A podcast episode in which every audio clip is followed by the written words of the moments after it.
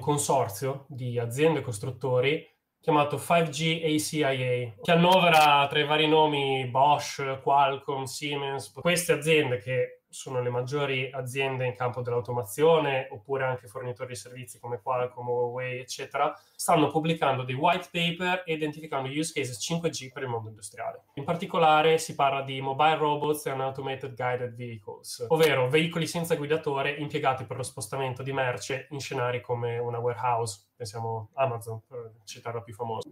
Questi veicoli hanno bisogno di essere monitorati da un sistema di controllo di guida remoto, che richiede la trasmissione di informazioni in real time per evitare collisioni e incidenti tra robot e gestire il traffico in maniera ottimale. Oppure si parla di realtà aumentata, realtà aumentata da applicare all'operaio. In futuro la, la realtà aumentata a livello di fabbrica e di industria coprirà un ruolo fondamentale in tre use cases. Nel monitoraggio di processi industriali e nei flussi di produzione, quindi catene di montaggio, nel istruire eh, un operaio step by step, ad esempio su una procedura complessa come può essere la costruzione di un macchinario, montaggio o smontaggio di un macchinario complesso. Ad esempio conosco macchinari per l'impacchettamento di sigarette composti da tantissimi ingranaggi e è impossibile per un operaio conoscere esattamente la procedura per ogni modello. Oppure anche supporto da remoto da parte di un esperto. Infine, l'ultimo use case che citerei è quello delle Massive Wireless Sensor Networks. Eh, per fare che cosa? Per fare predictive maintenance, manutenzione predittiva.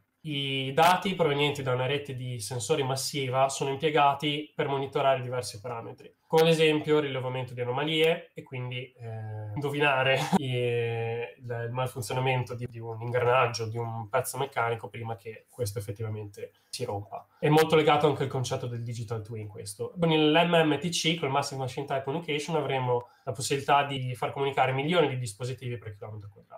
Un ultimo discorso molto interessante per l'azienda è quello delle reti private 5G. Eh, le reti private 5G sono un maxi argomento, anche questo andrebbe discusso a parte, però diciamo che eh, la possibilità di avere una rete privata 5G per un'azienda fornisce ehm, performance elevate in termini di latenza e sicurezza soprattutto. Infine, se pensiamo agli operatori telefonici, Team, Vodafone, Iliad e Wind3 in Italia, probabilmente anche essi dovranno rivedere il loro modello di business. Così come adesso ci sono i fornitori di servizi cloud, Amazon Web Service, Google, eccetera, eccetera, probabilmente un domani, grazie allo slicing del 5G, ci saranno i fornitori di slices. E quindi gli operatori telefonici vedranno un cosiddetto man in the middle. Eh, non avranno più solamente i clienti finali, gli utenti come clienti, ma eh, si dovranno interfacciare anche con questi eh, fornitori di servizi.